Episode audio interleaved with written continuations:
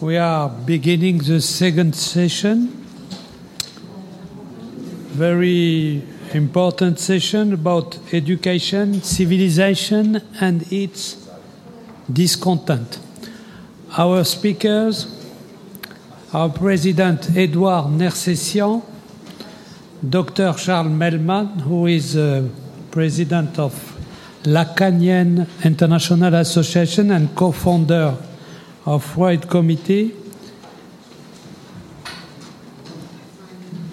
Claude Landman, who is psychoanalyst from the Lacanian International Association. Is Henri Lotan here? Yes. Henri Lotan, clinical professor of psychiatry, near here because Medicine Mount Sinai Hospital. Uh, Ernest Kafka, psychanalyste, ancien président of this New York Psychanalytic Association, and uh, Marilia Eisenstein staying as a good fellow. Thank you. Edouard, you, it's now time for you.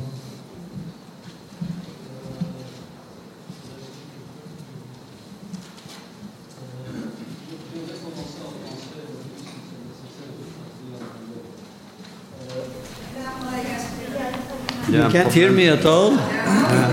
OK. Euh, ce matin, on a déjà commenccommencé de discuter la malaise. Et moi, je préfère une formule qui est un peu plus euh, liquide, disons, où vous n'allez pas toujours vers vos rapports, mais que vous allez discuter ensemble des problèmes qu'on a confrontés déjà ce matin et qu'on va continuer à confronter cet après-midi. Euh, en sortant d'ici, euh, trois choses m'ont venu à l'esprit. En premier lieu, et, j'ai noté ici, en premier lieu, c'est que Freud, il a fait des promenades en dehors de son bureau de temps en temps. Et quand il a fait ces promenades, il a écrit des œuvres comme Civilization and Discontents, The Future of an Illusion, Beyond the Pleasure Principle. Mais le travail d'un psychanalyste, c'est surtout limité à son bureau avec une personne. Et c'est assez difficile de résoudre la malaise ces une personne. Alors comment est-ce qu'on peut dire que comme psychanalyste, nous sommes justifiés à regarder, à essayer de trouver des solutions à la malaise dans la civilisation et dans la société? Deuxième chose qui m'est venue à l'esprit, c'est que l'éducation, euh, d'une certaine façon, ça fait propriété de notre cerveau. Il faut pouvoir apprendre des choses. Si on ne pouvait pas apprendre des choses, au moment de la naissance, on aurait tout et on continuerait comme ça. Donc, on est toujours en train d'apprendre de nouvelles choses. Par conséquent, le cerveau un certain degré, de plasticité et de flexibilité pour permettre de nouvelles euh, connaissances. Ceci étant, euh, il me paraît que on peut facilement arriver à un, à un point, parce que c'est dans les propriétés du cerveau, du lavage du cerveau. Donc, euh, on peut même dire que nous, dans notre éducation, par exemple, nous croyons si fort dans ce que Freud a dit que c'est une sorte de lavage du cerveau, comme toute éducation. Alors, comment peut-on euh, expliquer le fait? Et, en plus, ce matin, euh, Mark Smaller a expliqué, a, décrit une école où ils avaient mélangé la psychanalyse, la psychothérapie, etc. Ils ont pu changer ces, ces, enfants, ces garçons, ces filles. Mais on peut faire la même chose à l'inverse à cause de ces propriétés du cerveau. Si on les avait mis dans une autre école avec des terroristes, on les aurait amenés à devenir des terroristes. Donc je crois qu'on doit, on doit pouvoir aussi assimiler ça dans notre compréhension de ce qu'on parle aujourd'hui concernant la malaise. Et la troisième chose que je voulais dire, c'est que c'est le rôle du danger et de l'angoisse. Euh, nous sommes dans un monde où il y a toutes sortes d'inégalités. Il y a inégalité économique, il y a inégalité des, moyens sociaux, il y a le problème de euh, climate change, qui sont tous vus comme des situations de danger dans notre vie.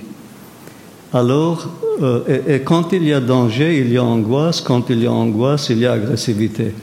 Comment essayer aussi de- d'amener ces autres problèmes dans notre pensée et dans notre façon de- d'essayer de comprendre psychanalytiquement ce qui se passe dans le monde aujourd'hui. À vous. Thank you.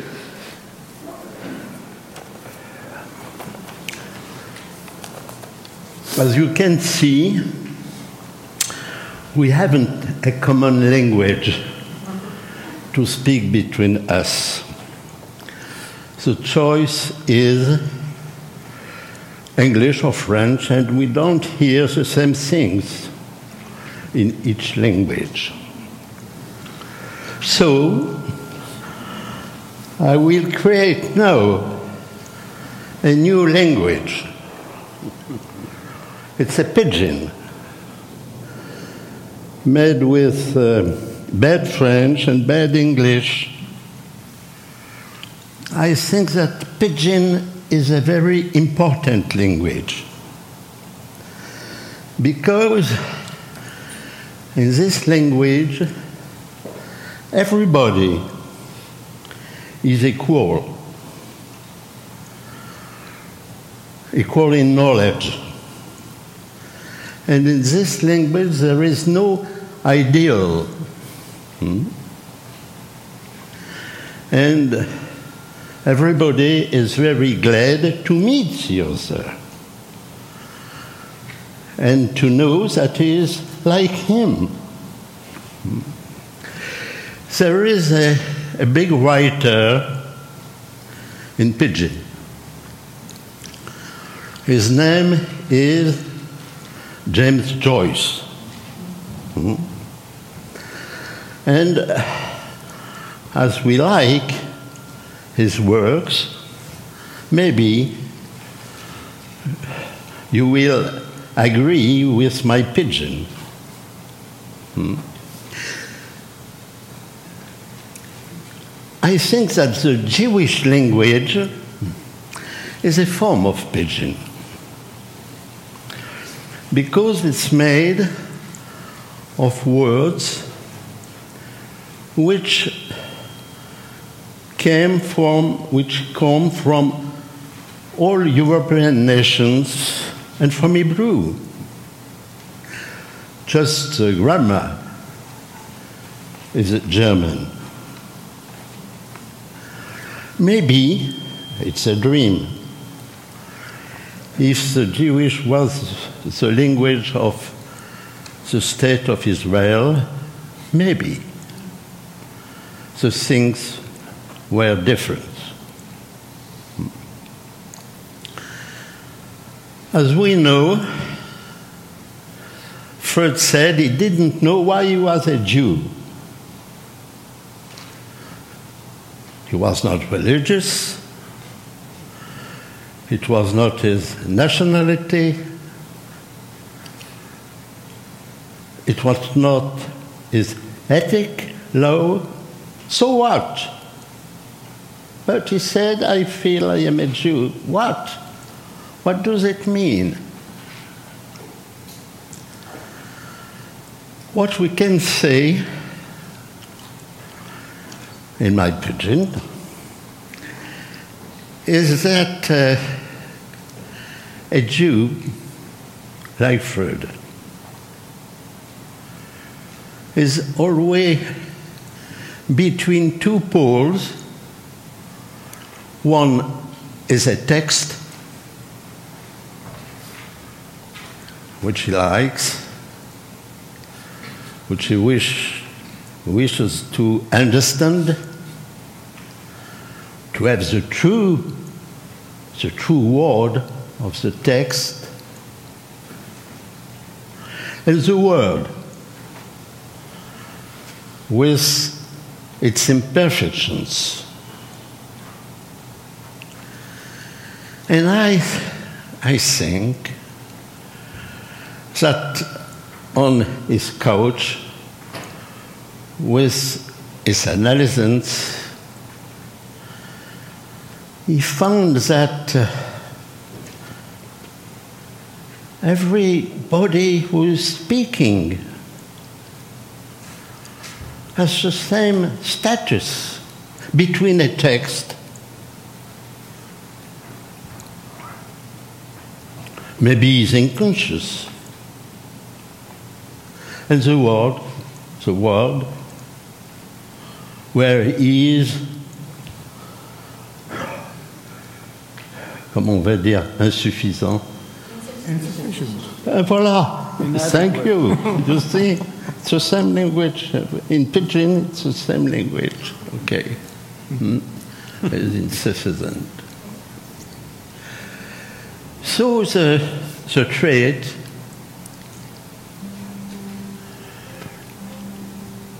the same trait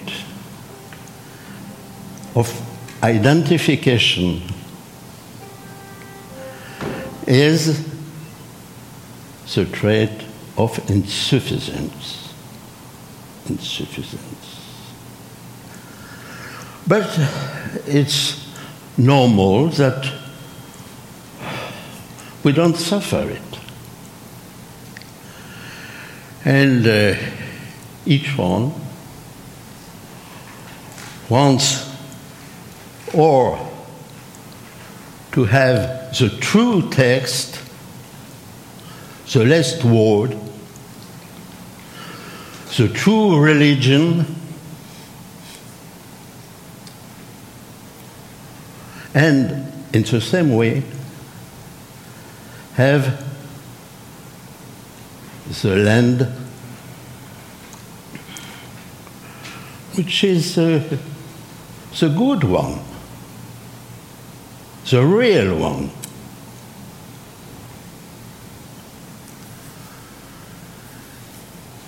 I think that if Freud failed, it's because he wanted that for his discipline,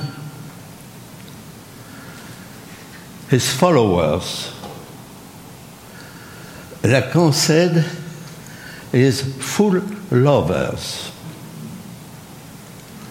That is, full lovers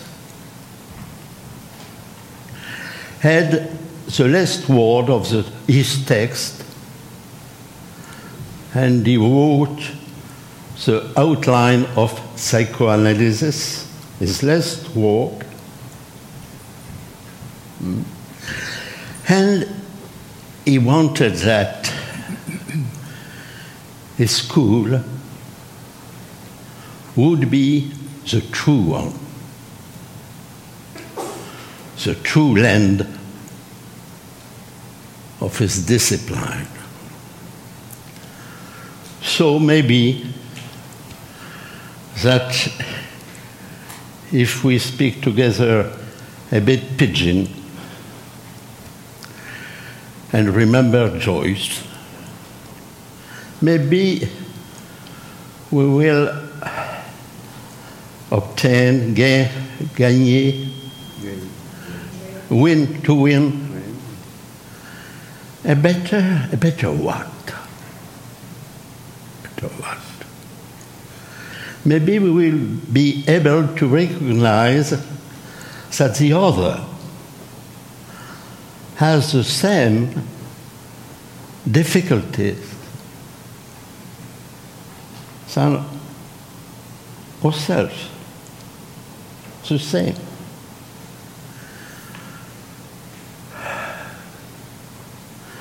And maybe this will be better for future. Hmm? Cher docteur Nercissian, merci pour votre accueil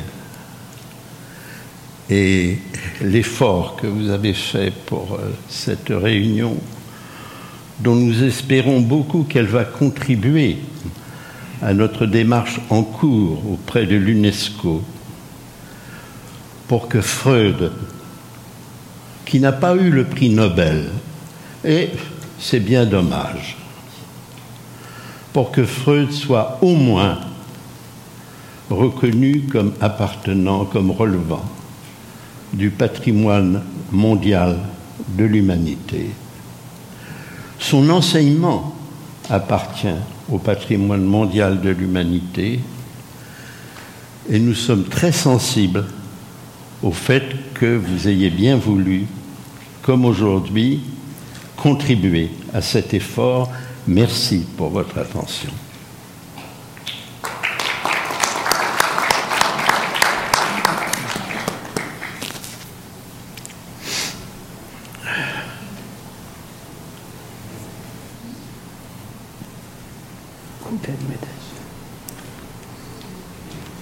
Est-ce que vos parents étaient des juifs polonais Oui. Je le sens.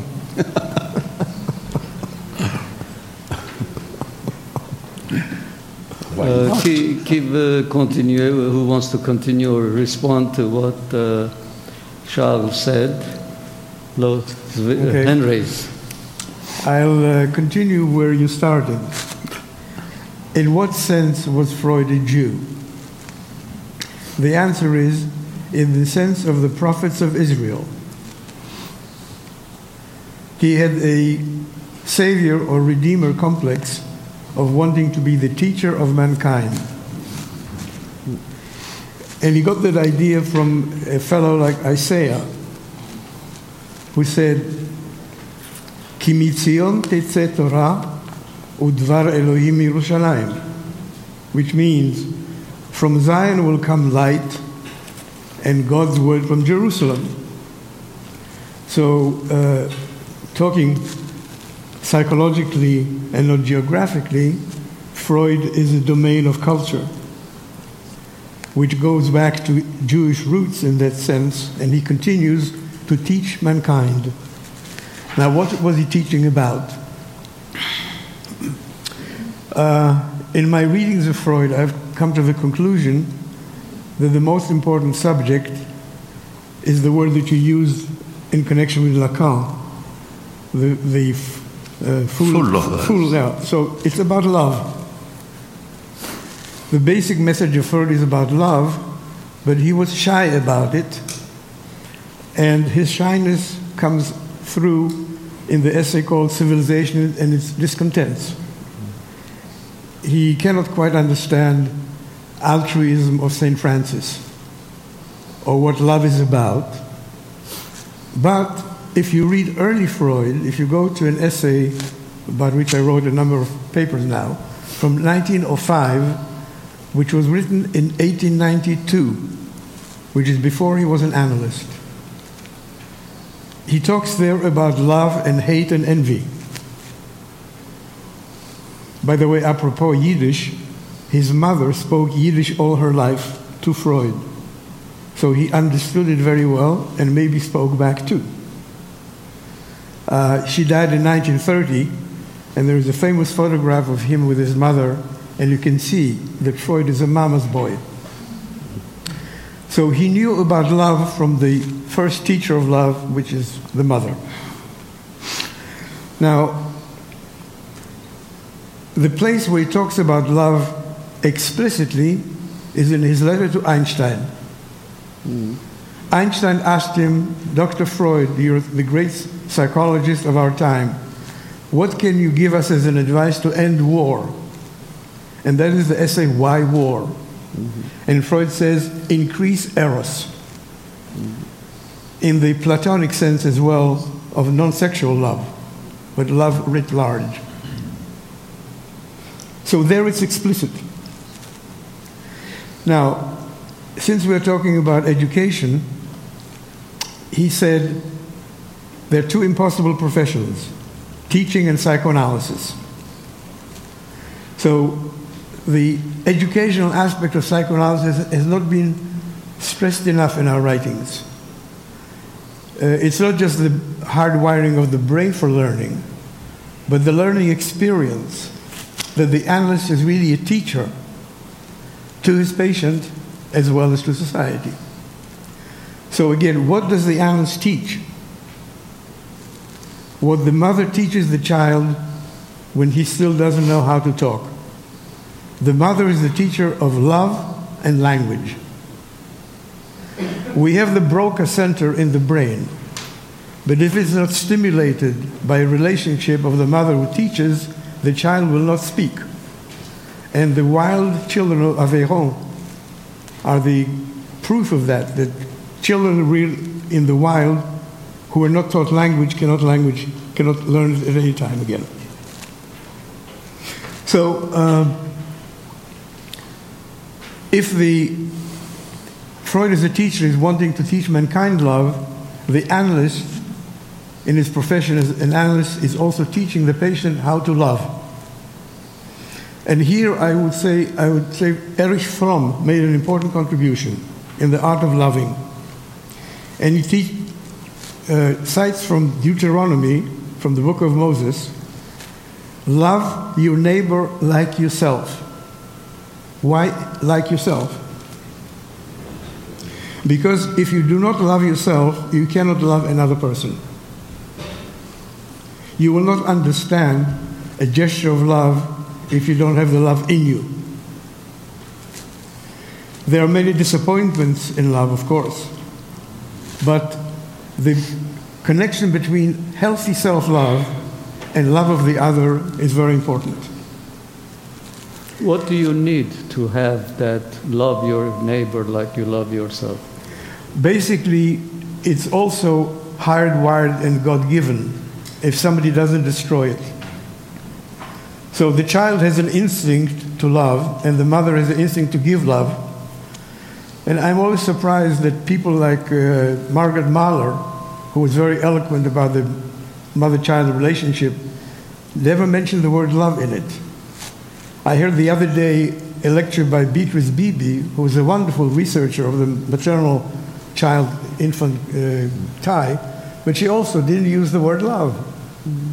It's all about rapprochement, about closeness or things like that, but love is the essential ingredient in that relationship. So I want to make my final point by juxtaposing it to what's the malaise. we are, as people today, under the influence of modern technology, we are now texting and sexting instead of talking to each other. This is a deficiency of love. And in Boston, at the IPA in July, there was a very good uh, talk by um, um, Chris Bollas about the decline of love in society, which is our malaise. Mm-hmm. That the relationships have become so artificial through technology that people don't face each other, they don't see each other, they don't touch each other. The opposite of love is hatred, and the opposite of good is evil. And Freud was concerned with evil after, during and after World War I. And he wrote about it and used the word evil. So, what is the evil in our time? In one sense, it's lovelessness, and in another sense, it's the rise of violence as a mode of being. And this is what we now see worldwide. After two wars, which should have taught us the end of, to end all wars, we are here involved in a global, chronic warfare. We've lived now through the crisis in France. We have just had here a shooting the other day in California. We are really enveloped in the evil of violence. And here is something that we can transmit as a message, but to achieve it takes a lot of work. Thank you.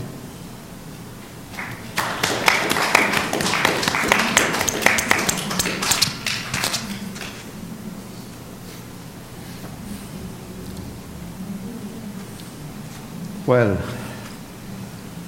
after my, what my colleagues have already said, I want to emphasize especially one point that is that Freud reintroduced in our modern culture, in the culture of modernity.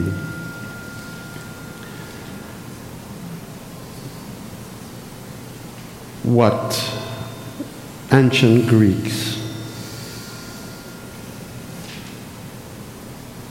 what, what was for uh, ancient Greeks obvious that the relation to knowledge was linked by love. We have to wait, we had to wait 2,500 years if we refer to Plato's Symposium.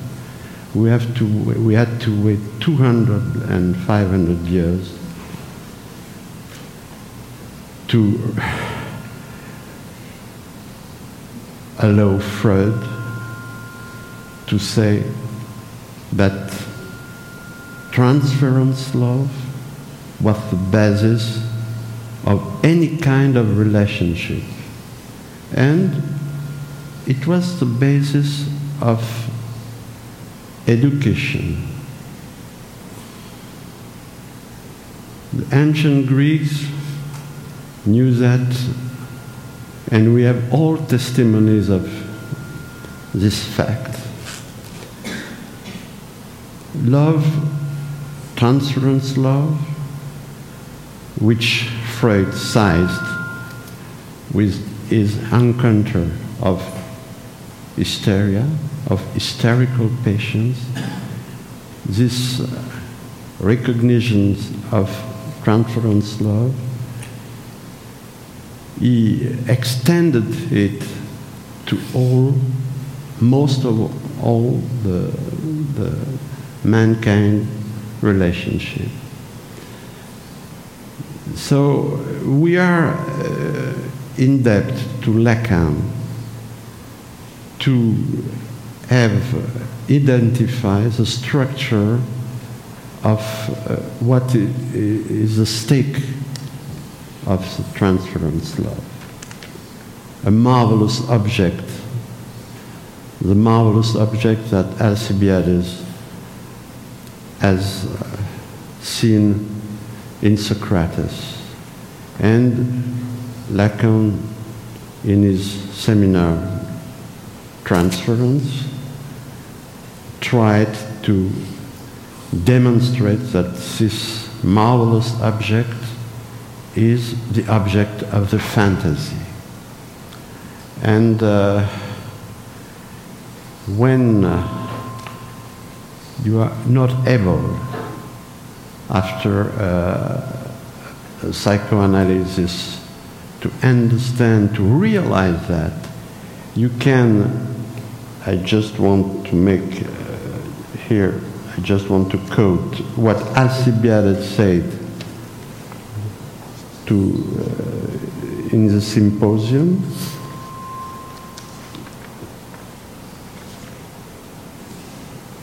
Excuse me.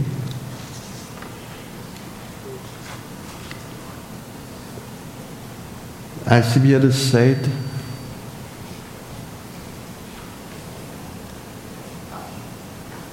that when he saw what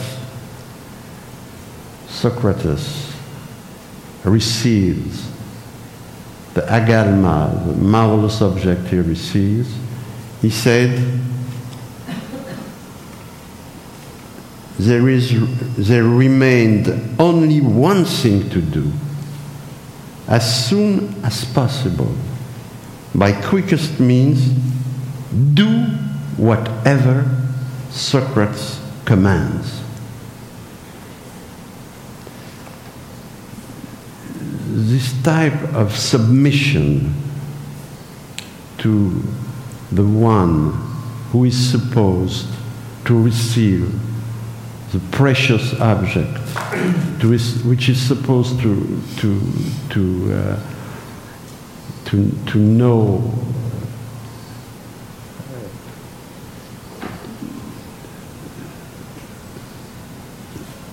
to know uh,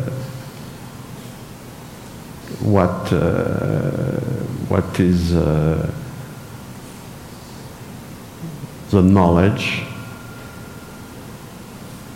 can be uh, a total submission with no division and um, the, the psychoanalysis is able to avoid for a subject to be in that kind of position. That means that, that kind of submission we can find uh, in the relationship to a, a leader, to a Führer, or also to a text with a, a T capital, revealed or not revealed. I would like to emphasize also that uh, after the exchange of this morning, that uh, the new uh, type of terrorism which uh, surged in the last decades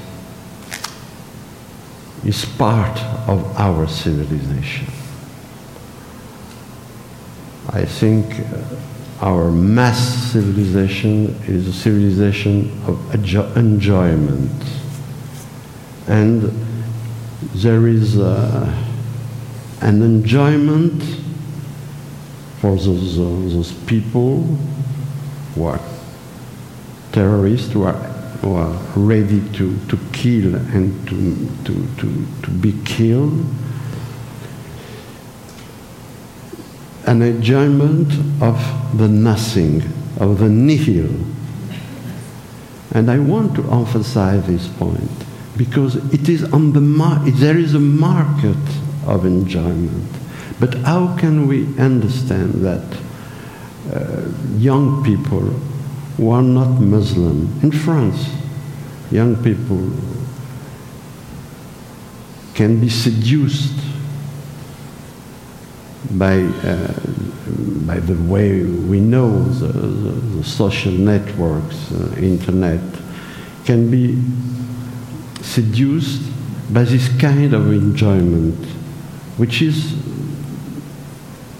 a kind of uh, enjoyment of the, of, the, of, the nihil, and that we can refer to the death drive that uh, Freud uh, discovered and uh, emphasized in civili- civilization and its, in its content. I think Freud had pointed out that uh, this kind of death, death drive is what later on Lacan will call jouissance, enjoyment, and uh, the, the, the, the, enjoyment of the, of, of the nothing, of the nihil, is the ex expression I mean, in, in our world today of uh, the death uh, drive. Okay, um, I will stop there. I have a couple of questions, but let's hear from Ernie. Uh, well, I'm a late arrival and a, a semi volunteer in this chair. and uh, I anticipate having a certain amount of negative response to whatever I have to say. Uh, because I'm generally regarded as, first of all, too, too, uh, too provocative, and uh, secondly, too incomprehensible, and uh, then there are a few other, few other problems about me. But I'll do my best to try to put my thoughts into a form which at least you'll be able to follow me, and uh, whether you agree or not.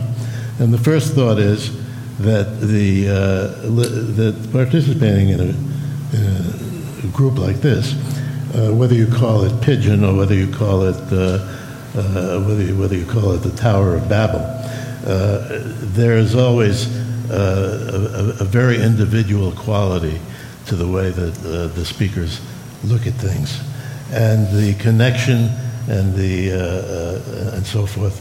Uh, as as as with uh, art criticism or uh, analysis of uh, of confidential spy data, etc. Uh, it requires uh, a lot of translation, and as we all know, uh, a translation is never really truly faithful to the original meaning or the original intent of the person who's speaking. And of course, we also realize that the original intent and the original meaning is not really something that can be closely defined because meanings are very multiple and words have different meanings. Sometimes identical words in different contexts have opposite meanings.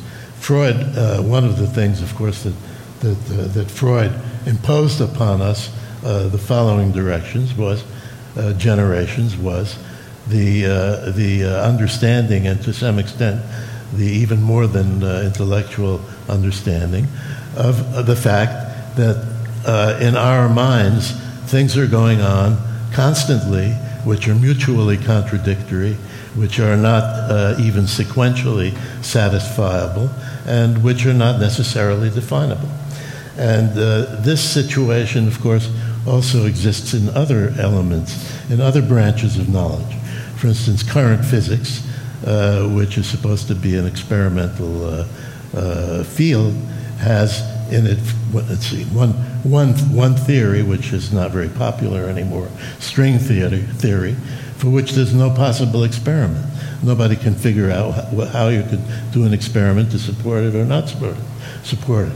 Uh, there's a nice, interesting book by a very uh, charming and uh, delightful author named George Musser, uh, who takes up again the, uh, the problem of, uh, of um, mechanics in terms of, of like Newtonian physics, uh, the, uh, the, pin, the, the, the pinball or the, or the, uh, uh, the uh, uh, what is it that you play with it with, with an Billiards? eight, eight well, billiards, yeah.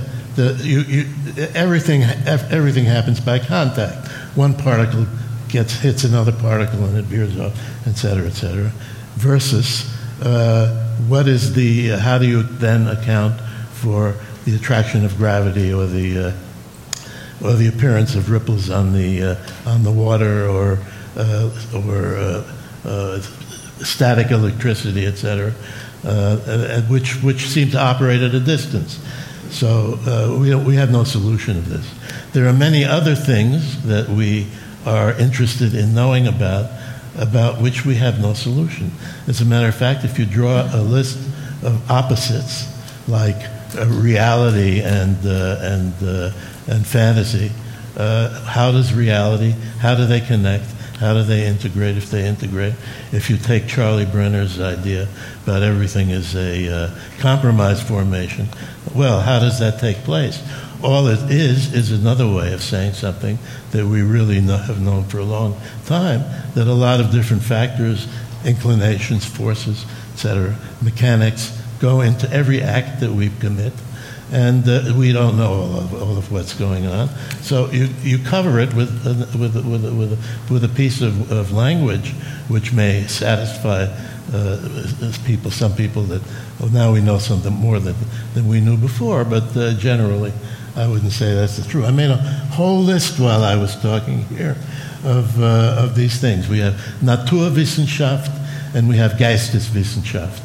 Naturwissenschaft is supposed to be the experimental uh, learning about the, uh, about the real world. The Geisteswissenschaft is supposed to be the study of human relationships and psychology and anthropology and so forth. This is, this is like what's the brain and what's the mind. Well, we, we, we have a mind, and what the mind is, is something which we look at, the brain from a certain point of view, and the brain is something which we look at with our minds from a point of view. But the, where's, where's, where, how, did, how do they connect? Well, we, we, we're in, in, in, the dark ages. Uh, so similarly, si- secondary process and, and, primary process. Uh, the, the original problem that, that, that Freud solved with the topographic theory is still, is, is still a problem. We still have a problem with the topographic theory. How does the conscious become unconscious? How does the unconscious become conscious? What about the, con- the unconscious, which was never conscious, et cetera, et cetera? We, we, we, haven't, uh, we haven't any really satisfactory answers to that question. Uh, okay, I, I just want to tell you the name of the book by George Musser is uh, Spooky Activity at a Distance. And uh, it's a charming book, and uh, I, I, I, recommend it, uh, I recommend it to you. Then we have the question of language, with this, uh, which this gentleman brought up. what, what is the connection between Chomsky's deep language, which, which is supposedly a neurological development which takes place at approximately the same age in every human being uh, all over the world, and the language which we learn, like English or Yiddish or whatever it is, and how is one communicate with the other and, and, and go together with the other? And does the law of cause and effect, which we, uh, which we, uh, uh which we regard as a sort of sacrosanct, at least insofar as the fact that the cause has to precede the effect. Uh, this, is, this is also part of what apparently appears as part of the deep language, the difference between a, word, a verb and a, uh, and a noun and what's acted on and what's acting, which seems to just, just appear in a, certain, in a certain way everywhere. Anyway, so uh, I think we have a lot of different, a lot of problems. There's a lot we don't know. Uh, when it comes to social problems, let's say, in the Geisteswissenschaft, if you look at the history of the world in the last hundred years, uh, you wouldn't say that it's been very tranquil. We've had a World War I, a World War II. We've had multiplication of populations which, uh, uh, uh, which have been enormous and beyond the capacity of countries to deal with and to manage. We've had migrations of peoples, which was very interesting to, uh, to Tolstoy when he wrote about the, uh, about the uh, Napoleonic War in, uh, in Russia. How does it happen that these masses of people get up and they go and they invade and they move and do this? What, what does this? How, what is the aura of a leader? How does Hitler get to be loved by hundreds of millions of people? And he was loved by hundreds of millions of people. They followed him, they did everything. How, how did, what, what, what kind of communication is involved from him? To somebody else? And what language is it that, uh, that, that, that he is speaking when he communicates his enthusiasm and his aura? I mean, there's so many things we don't know. So we're in a great situation, let's say, of ignorance. And nobody likes to be ignorant, and everybody likes to think they know. And they want to know what's going to happen next whether it's in the stock market or whether it's their children and grandchildren, and they want to make sure that things go sort of the way that they want them to, but they have no way of knowing what the next cataclysm is going to be, and they're, they're somewhere in their minds they're aware of it. Uh, aware of it. Now, uh, two years ago, I didn't wake up one morning, uh, but I woke up six weeks later in a hospital. And uh, the thing was, that uh, my dog found me lying on the uh, floor in the bathroom in Florida where we, where we were living. And I was whisked off to a nearby emergency room and uh, where my stopped heart was uh, revived and, uh, and so forth. And uh, people, people operated on me and did this and that and so forth. But I missed six, six weeks of, of life. And, and, and by the time I came back, there was such a delirium that I didn't know where I was or what was happening on, and I had the most mysterious hallucinations and complicated stories, which actually would be very interesting to make into some, into some fiction. But that, that, that had, I, I, had no premonition about this, and the doctors didn't tell me that there was, there was something wrong. But it, was, but it made a significant difference in my life to the extent that post traumatic stress disorder is not something that I can just uh, say I know about. uh, and uh, so on. Uh, I tell, I'll tell you something else uh, about, about the effect of the war. I was born in Vienna, and at a certain point, my family moved to New York. Uh, there, were, there were many anxious days between 1932, when I was born, and the end of 1938, when we arrived in New York. And uh, many people were lost to me. My original language was lost to me. Uh, many, many foods, airs, aromas, all kinds of things disappeared. And I, and I came to a country in which I was hardly welcome and uh, which was in the throes of a depression and uh, which had a population which was hardly at all eager to get involved with the uh, uh miserable affairs of Europe for which the Europeans were blamed or the Jews were blamed to some extent, and so forth. So it was, it was, it, was a difficult time. And the, the, the, the, res, the result of this was significantly, if I look back on it, that it had a profound effect on my character, my personality, my choice of profession, whatever it is. First, because of the relic of the Central European background I had. And Freud was a friend of my family. So I heard, oh, Freud, oh, Freud, Freud, all my life. So well, he was an interesting guy. You know? and he belonged to the, to, to the B'nai B'rith, of which my great grandfather was the general secretary. And so I go, and then, and then somebody told me, you know, with psychoanalysis, you can make people better than they were before they got sick. And I thought that was great. So that, uh, that was the relics of the past. But there are also uh, relics of the traumatic aspects of it, which, uh, like, certainly aggravated by this health problem that I had a couple of years ago.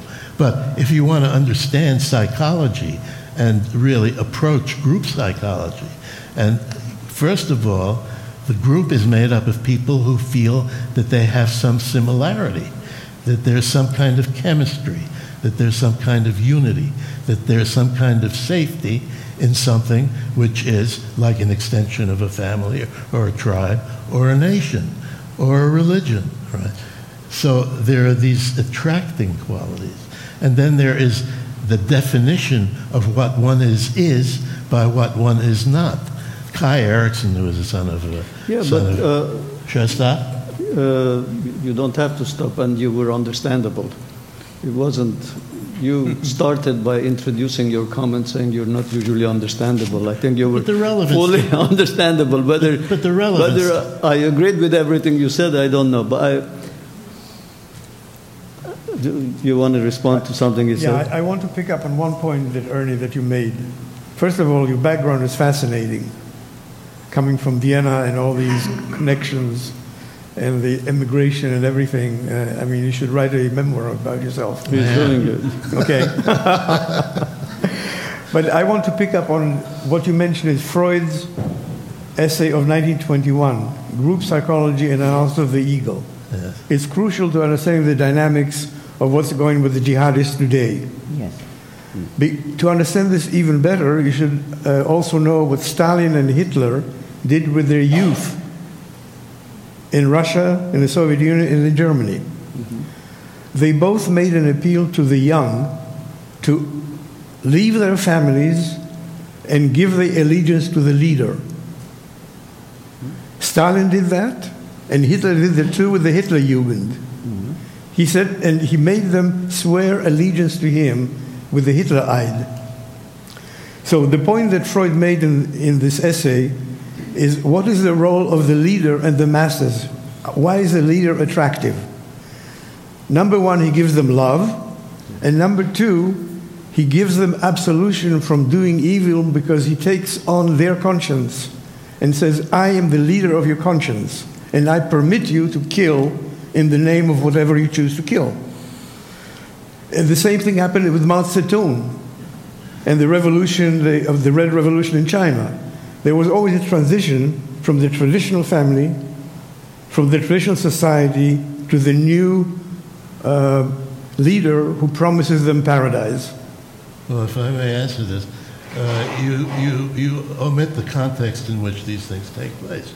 Uh, the context in which Hitler uh, pr- promoted this idea was betrayal in the First World War, Yeah, I know and that. uh, so on, and the rights of the Germans, and the and the terrible Versailles Treaty, and revenge, and of course this happened after the end of the First World War in the Treaty of Versailles.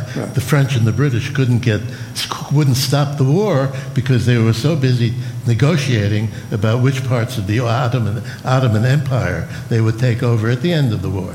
So and the French wanted revenge. It's, I mean, this revenge. Well, there's always a context, but is it and well, let, let me go on just a second. And I, I, I've been watching uh, the television series that uh, uh, some, some, somebody made about uh, the Second World War. And the same uh, methods are used to make killers out of our Marine Corps or out of our Army as were used by Hitler. You, the, and and, and the, one of the men says, uh, well, when I enlisted, I really didn't understand how you could kill. But they trained us to kill, they trained us to kill. But it wasn't until I got to Tarawa, the Japanese island, which was uh, captured with great difficulty, when I saw that my buddies who were captured by the Japanese were tortured and their genitals were stuffed in their mouth. Then I said, I'm going to kill. And I'm going to kill every day. and I, I won't stop until it's, No, but. I think you make a good point, which is what I was trying to get on when I made my introductory comments.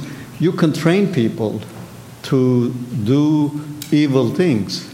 But they're not And- evil in their minds.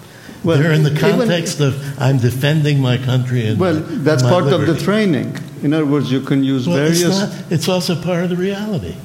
It was real that Hitler was going to take over and that you would be under a dictatorship which was cruel, sadistic, and so forth. No, no, I understand that, but what I'm trying to say is that there is something about the way the mind is or the brain is that you can actually train it to do things that you would imagine normally that person wouldn't do. One of them but not is killing, and in I a wanna, normal reality. But the reality is not normal. You need an abnormal reality in order to carry that out. Like the Germans needed an abnormal reality in Germany with a chaotic structure, a depression, a hunger, out of work, etc. They needed that. That I don't never- dispute the context, which is why I said there are other factors involved in what's going on now, and has, there have always been other factors involved, whether they were Right. economic, social, whatever. Right. You always have other factors involved.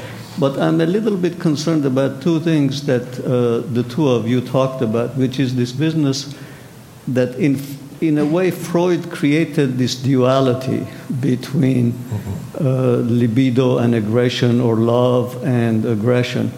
But things are not that simple. The, because Freud also introduced the concept of ambivalence. So when you talk about It comes from Bleuler. Fine comes from Bleuler, but that pertained more to a psychotic state than what the way Freud used it. But the concept, so it's not so simple that all you have to do is just to give love and it would stop the work of aggression because sometimes very aggressive acts are committed out of the person's sense of love. One of those is when at the end, you know, there are situations where a husband or a wife kills the other because he's the other in such distress or suffering or whatever that just c- commits what we would consider an aggressive act. So it's not, I, I think to make it black and white today is a bit too uh, simple. And I think that applies to this business of the death instinct. We can't just say, well, it's the death instinct that causes it. No. Because it explains nothing. No. It, it says nothing. First of all, we don't even know if it exists. But even if it existed, what causes it to do something at one point and not at another point uh, is mysterious. So I think i- i- things are not as clear. I don't dispute the value of love, but So what do you dispute? But, well, I, I don't, you, you, you didn't hear. I was right when I said, I hope you hear, you hear and understand. No, no, I what said. agreed with what Because part. I didn't say, I said, what, my idea about that, about the disparity between the two extremes, right, is that Freud pointed these out and he forced us in a certain way to look at them. And of course, he also pointed out that they are extremes and, that, and, and, and the unconscious you know what what I said, uh, opposites at the same time, and so forth. But these are these are difficult. We float around in a land of a miasma of incomprehension. We don't understand where the universe came from. We can't really figure out about about the black holes. We can't see why reconcile uh, uh, what you call it the uh, rel- relativity and uh, and the particle physics and so forth because there's this the, inva- the, the, the information we have is is this a piece of this a piece of this? How does it fit together? We don't know. Now does that does that make us happy? No. And the second thing is that we have all lived through times in which we have been traumatized and it's not only being separated from the mother. It's not only from having no parents because uh, half the population has been, has been killed. It's not only that, that gross. Now we learned that, all right, also in, in, in smaller ways. You have an operation and you have a, you have a, you have a psychotic uh, uh, episode afterwards, right? After, after you recover, once you've had that, You'll never forget it. I'm telling you, you'll never forget it. Once you've had a serious depression, you'll never forget that this happened to you. And it will make you con- continually somewhat apprehensive. Give him a chance, yeah. yeah. Um, love, love. For, for, uh, for Freud was first eros. It's not love in general. It's eros. That means the problem, the problem is are we able to consider that uh, love, eros, is linked with the knowledge. That is an important point I would like to, to emphasize today because it is uh, what we can we can uh, feel in our practice of psychoanalysis that the patient, the love transference, is related to what the patient supposed we know about his desire, about his unconscious. So this is not love in general and, and, and not, not only mother's love, but love that Freud called eros in reference to, to God, eros, which was the little God who, who, who made uh, difficulties to everybody. So I think this is, uh, I want to, to, to, I wanted to, to make a precision here. It's not love in general we have to deal in psychoanalysis. We have to deal with love, hate, and knowledge. And the difficulty is to link this, these three uh, references. I think uh, it, it would uh, need a, a, a whole uh, if you want to colloquium to, to, to, discuss that. To discuss that. But well, that's what I want to say. Maria. Yes, I wanted to, to say too something about love, because uh, I agree with you. Love is is now we prefer to speak of sexuality or erotism, but love has become an obscene concept. It's very odd. A four-letter word. Exactly, but what I wanted to say is that, of course, uh, it's very, very, things are very complicated because those young people, those young French or Belge who leave to go and be trained uh, by Al Qaeda and work with ISIS, they are also looking for love. They are looking for a family which will love them and invest them. The problem is that there is a kind of love which is a total love, which includes total submission to the object, and another kind of love which is a, love with the capacity of keep, keeping uh, his or her thinking process. So the capacity to love, but to say no. That I will not do, I will not accept. And those two kinds of love are very different. I believe, didn't Freud say that hatred is older than love? He did. prim- Primary to love. Yeah, but this was an opinion. This was a division? An opinion. It's not- what he not- said, his words. Yeah, it's an opinion. It's not a proved fact. Well, that's true of a lot of stuff. Yeah. I, I want to uh, respond to you, Marilia. First of all, uh, women understand love somewhat better than men. I don't know about that, but That's an opinion. How's it proof? But the proof of it is in Socrates in the symposium on love. In the symposium, Socrates finally goes to Diotima and says, Teach us about it. So that's a fact. Now, I wasn't offering a simple solution. Far from me, I was, in citing Freud, I was trying to say this is the enormity of the problem. We are supposed to say something to UNESCO and the United Nations. So our job here is practical, not theoretical. I don't care much about Freud's theories, I care about Freud's method, which is where it is. Now, from that point of view, we are now, we have to solve many problems of mankind. We have to solve the problem of the Third World War, to do everything to avoid confrontations between the Soviets now, the Russians, and the Americans in a global confrontation, which is a very serious matter. And we have to take care of the environment, and we have to teach something the world about the lovelessness that there is and how to increase it. So these are all important educational tasks for somebody like ourselves as psychoanalysts. I well, agree.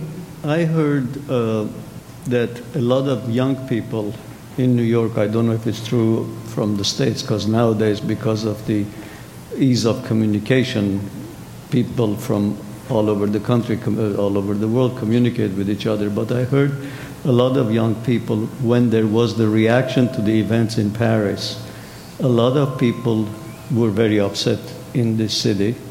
But a lot of young people said, How come nobody was upset when just a few days or weeks before there was the event in Beirut, and nobody was upset when there was the plane crash in uh, Egypt?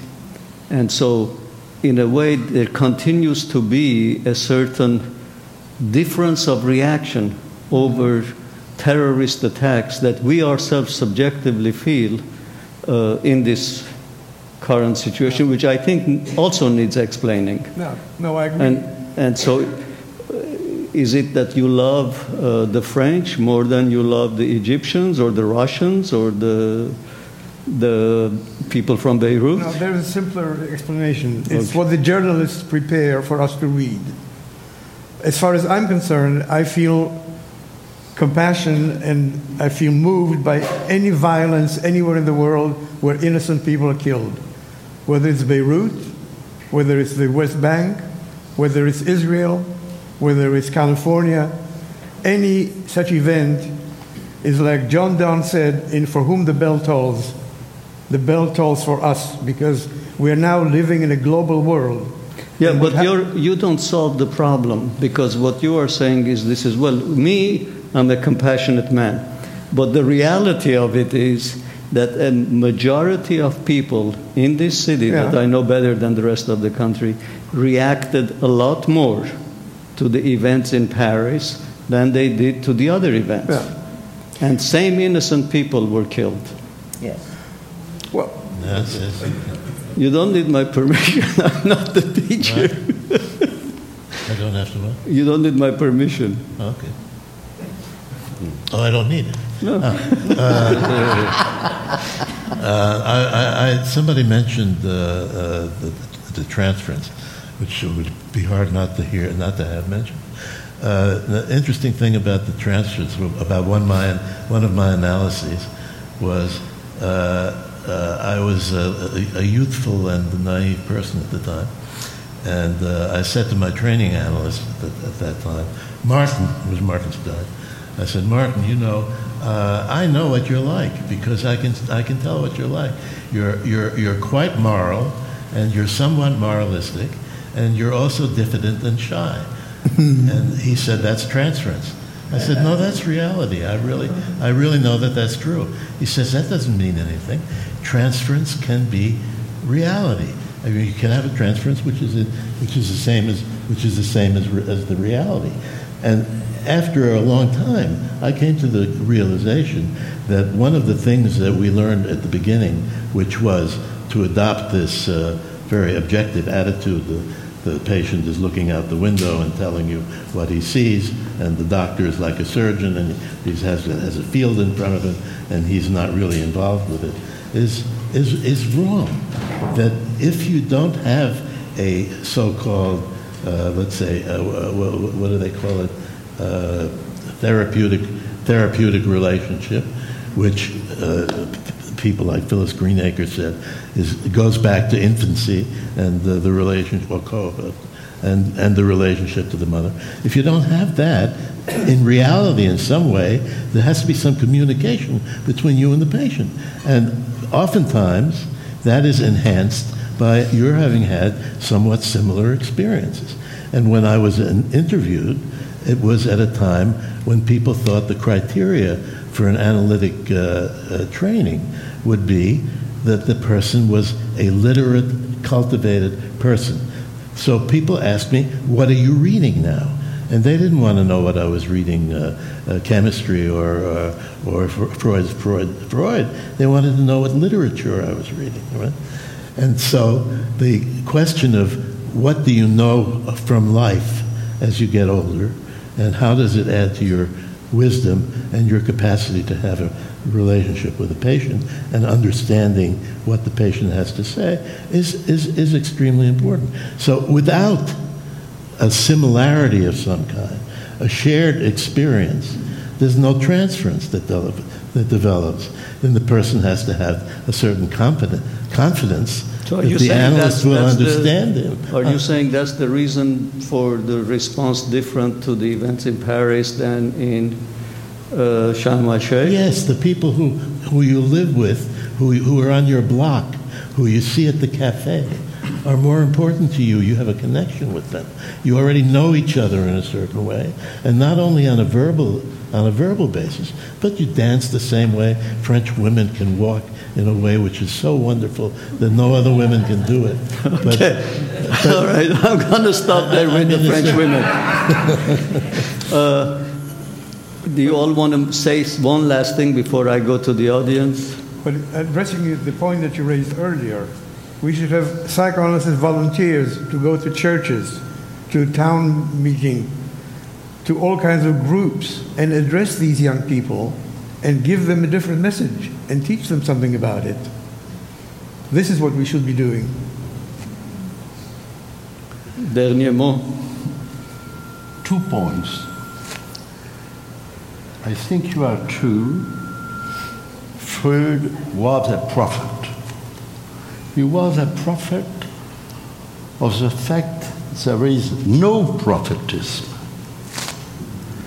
Because at the end of the cure, he teaches to each of his analysants that there is no voice to answer his sufferings. And he has to do by himself. So you are true, it was a prophet, that's right. Second point love. Love begins when I miss something, I don't know what. But it is surely something very important because with this lost, I begin to be a lover. I begin to know what is love. But if I meet the real object I lost, so began hatred. So, true love, the best love, is able to begin hatred. And hatred, sorry. And it's true that Freud, with his followers, il a connu, il a, comment on dit, il a connu ça He knew. He knew that. Hmm. His best lovers were his murderers, Like Moses. like Moses. It's true. So I think we have to have that in mind when we speak about true love. Hmm. Thank you. Vous voulez dire quelque chose? No? Marilia? Okay, questions. Same place. Reporting to the microphone. I learned my lesson.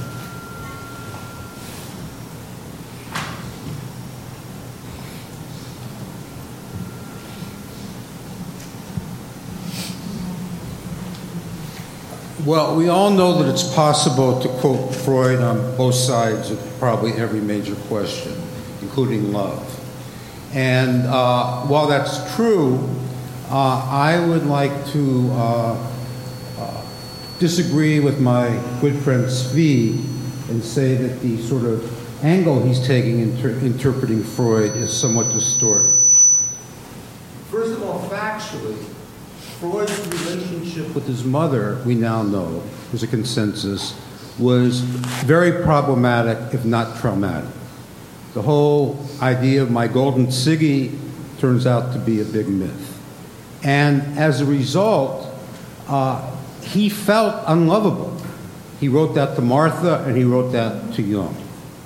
Uh, and loving was very problematic for him. Uh, and uh, to suggest that, uh, you know, Freud said, yes, uh, psychoanalysis is a cure through, through love, by which I think he meant it was a, a cure through transference. But I think his letters to Romain Rolland, for example, uh, go against what Zvi was suggesting, namely that he thought love was the answer. I mean, he wrote to Rolland and said, well, this vision of universal love that you're, uh, you're promoting, he said, it's very beautiful. But he said, but as a Jew, with the history of my people, I simply can't agree with it or ascribe to it. Uh, I think the real text to look to to try and decipher his position on love, or a, a- an important text, is uh, inhibition symptoms and anxiety. And there, love comes up in the context of his discussion of helplessness. And he says, because we're born so helpless, uh, we're uh, dependent for an extraordinary long time, and love plays a bigger role for the human species than any other. So the need for love grows out of infantile helplessness, as does the need for religion. They both have the same source in infantile helplessness. So I think his, his position is, or the, uh, a, a, a position is, uh, that uh, if the child with this need for love meets a good enough environment, the facilitating environment, uh, they can overcome their omnipotence in a good enough way and uh, love in what we could call a healthy way, for lack of a better word. But if the child doesn't uh, uh, encounter a good enough facilitating environment, uh, they don't uh, resolve their need for omnipotence sufficiently. And I think that's what leads to totalitarianism, uh, to fundamentalism, and to fascism. And their love is really based on uh, the model for love is the hypnotist, that the one is mesmerized by the love object and wants to become totally subservient to it. Uh, and then one last point uh, to tie in the remarks about Freud's Judaism. Uh, I think if uh, you can make a case that when Freud says, well, you know, I don't read the holy text, I'm not practicing Jew, blah, blah, blah, what's left? Uh, I think what's left for him uh, is his identification with Moses and identification with Moses in a particular sense. Moses was the iconoclast, was the destroyer of idols. The, uh, Moses was involved in a critique of illusion, like Freud later became involved in. And I think for him, that's what was fundamental. Uh, and that's what allowed him to claim he was maybe the best Jew that ever existed. Uh, but then you have to, uh, uh I have to point out something about the whole Mosaic tradition, uh, and Jan Assmann has discussed this at length, that with the whole notion of the Mosaic divide between the true gods and the false gods, critique became possible. Later, science became possible. But also, uh, religious hatred and fundamentalism became possible. Uh, so there is a tremendous ambiguity uh, in this identification with Moses. Uh, it seems like it's, abso- it's necessary if one wants to be involved in the critique of idols, destruction of illusion. But on the other hand, because there is this, seems to be this divide between true and false gods, uh, religious violence and hatred is also latent in it. Thank you.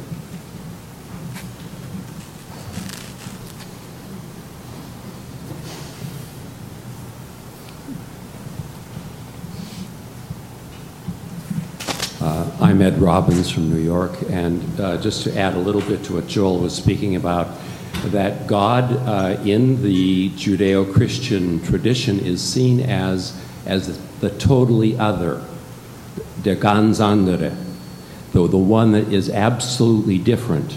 And from that point of view, God can be hated as well as loved. And that uh, often the uh, equation is made between the mother as being the first ganz andere they're totally different. And that in that sense that there is a total difference, there is a hatred that is appropriate. And I think it's why, and I would disagree with Zvi on this very much, that in several places Freud says hatred is primary to love in humans. It's fundamental first, and, and love is, comes after that.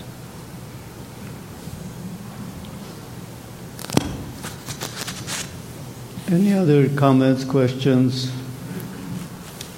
Can I just? Yes. Yes. It's, it, it's an answer to you.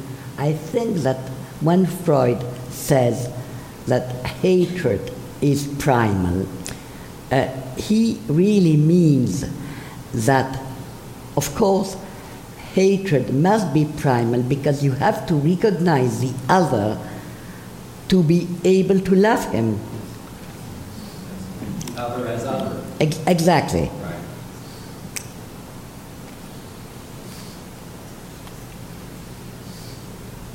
If you want to, I think Charles wanted to. There is a proof of, of it.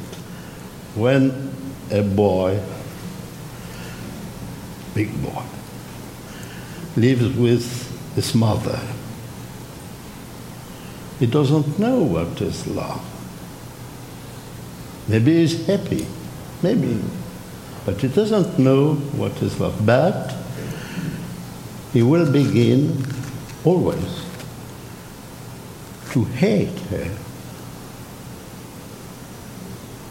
And uh, sometimes uh, the, the end of this complicity is tragic. So you know effectively that hatred, comment on dit, la présence même de l'objet, The presence of the object. the presence of the object generates hatred. Ed Robbins, uh, I am I agree with what said Ed Robbins, but there is. you have to come to the.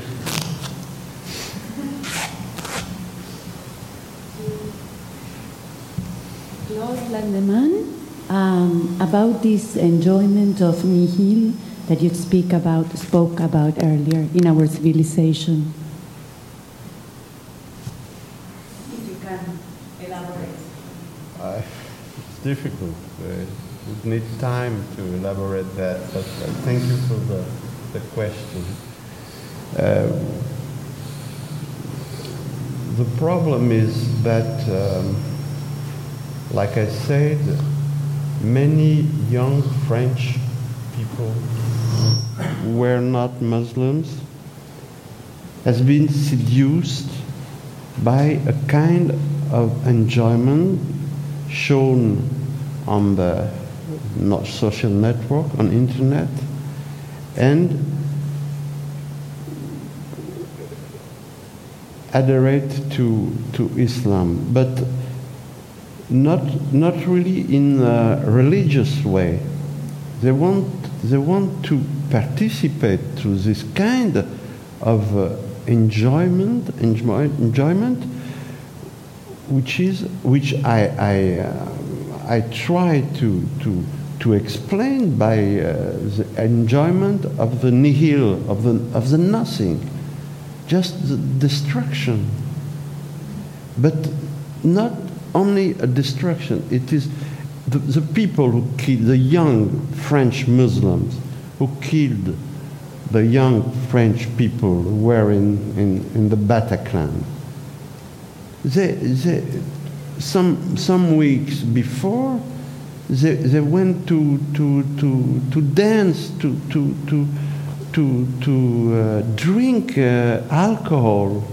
They were not really, uh, it, was, it, it, it is not, a, it, it's not really a kind of religious fanaticism. It's something more uh, or even something less, I don't know. But uh, I, speak on, on, on a French point of view. And that, what Ed said, he said, well, why are we most, uh, most concerned about what happened in Paris and in, uh, in, in Beirut or in, uh, in Sharm el Sheikh? I think we are most concerned because French young people were not all uh, ignorant, who, who share until uh, some weeks before they, they, they commit the, the, their crimes, who shared uh, with other young peop French people, uh, shared the, the, the same way of uh, enjoying from from from uh, in, in, in, in few few few weeks or few days they they they, they, they, they became uh, killers and, uh, and and enjoy that is, I think there is a market of enjoyment in our mass civilization. And this market of enjoyment, it's, it's, it's very, it's very uh, uh, polymorph. Uh, it's, a proteus.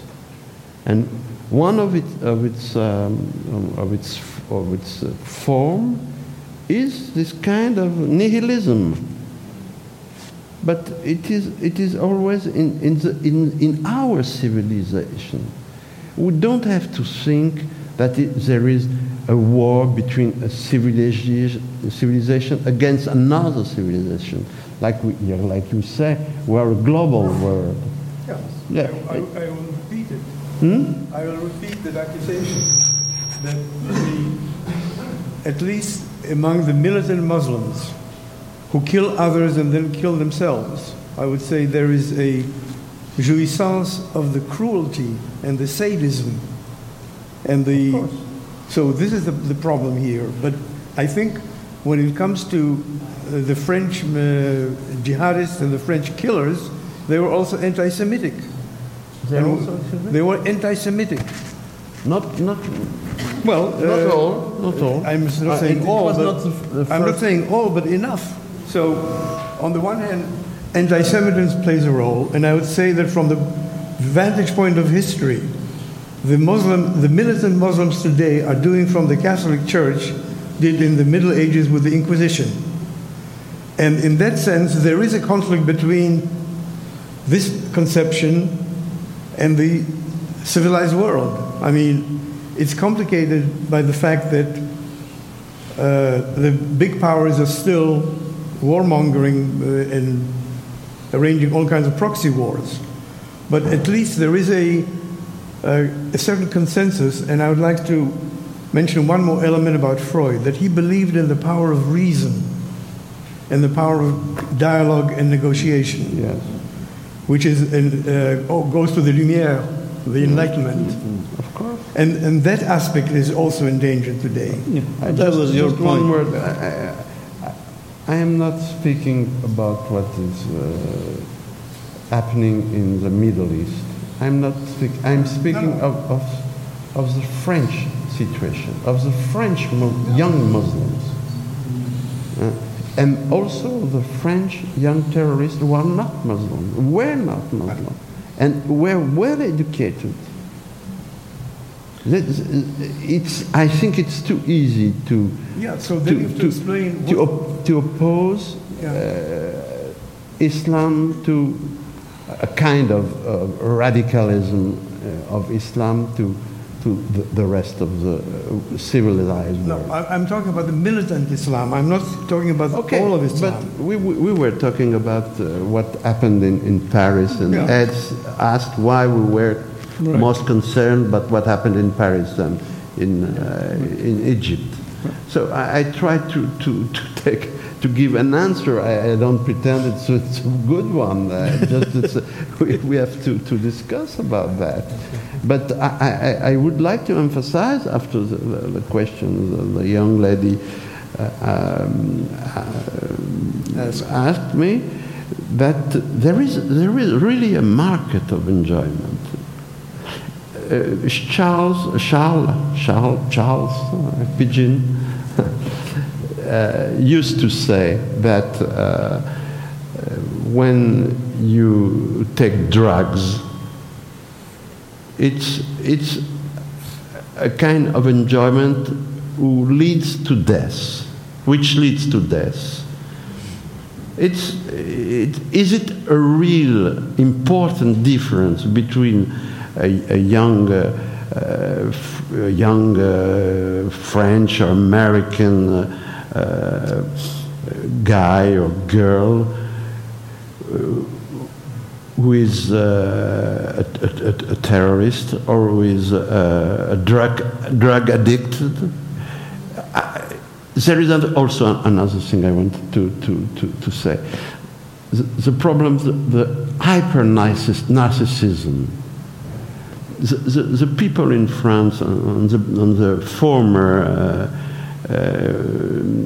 kill, killings in November, the guy regis- registered himself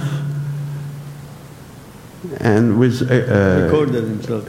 Recorded. you record, you remember that? Yeah? It was, it is uh, the selfie, the narcissism, it's all part of the, of the, the, uh, the way the, the, the young terrorists, uh, almost in France, uh, uh, try to, to, to, to, to, to exist, to, I don't know, it's, it's, it's, I, I- it's, it, it, it concerns psychoanalysts. We have one last wanna- comment and then we stop. I want to put in a word for uh, uh, something that, the, that in France is not always appreciated, uh, and that is ego psychology. There is also maturation. Uh, I give you an example from my life. I have been with my wife for 62 years. Until she became demented, I did not realize how much I loved her. I loved her, but I didn't realize how much. Very significant. Second, uh, sec- second example. that has to do with uh, with you have to you have to be a little bit old. Après après coup. Uh, so something which at a certain point in life does not have a great significance, like the death of somebody for a child. You can attribute the non-response to whatever you want. You can say it's denial, or you can say whatever it is. But at a certain point, the, the, the guilt, the mourning, and also if you talk about survivor, survivor guilt, you have to survive sometimes for quite a long time before you experience the guilt that you have for surviving. So there is a certain element of maturation which, which, uh, which is involved. It's not all narcissism or jouissance, you know. It's also judgment and it's also experience and it's also how human you are and how not human you are when you're an adolescent or a child. Last comment from Emile Mallet. Est-ce que tu peux aller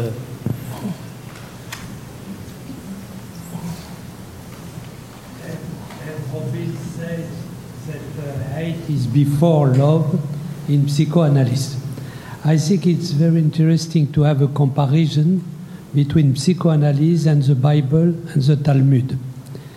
In the Bible, it's written, Ve'ahavta achicha kamocha. It means you will love your brother as yourself. But this is written after the biological uh, signification of life. If you take the signification of life with Cain and Abel, there is a crime. If you take Abraham, two, two brothers, Yitzhak ve Ismail. If you take Joseph and the brothers, the brothers are against uh, Joseph. What happens? Why it is written, "Ve'ahavta achicha kamocha"? You have to, you will love your brother. This is the symbolic law. The symbolic law is coming after the biologic act. And this, I think, is very interesting. And I think, and consciently, there is a Jewish heritage in the psychoanalysis of Freud. Yes. I guess you won't keep. You won't need to keep. You won't need to keep saying you have to love your brother unless there was reason for it. Okay, thank you very much. Thank you.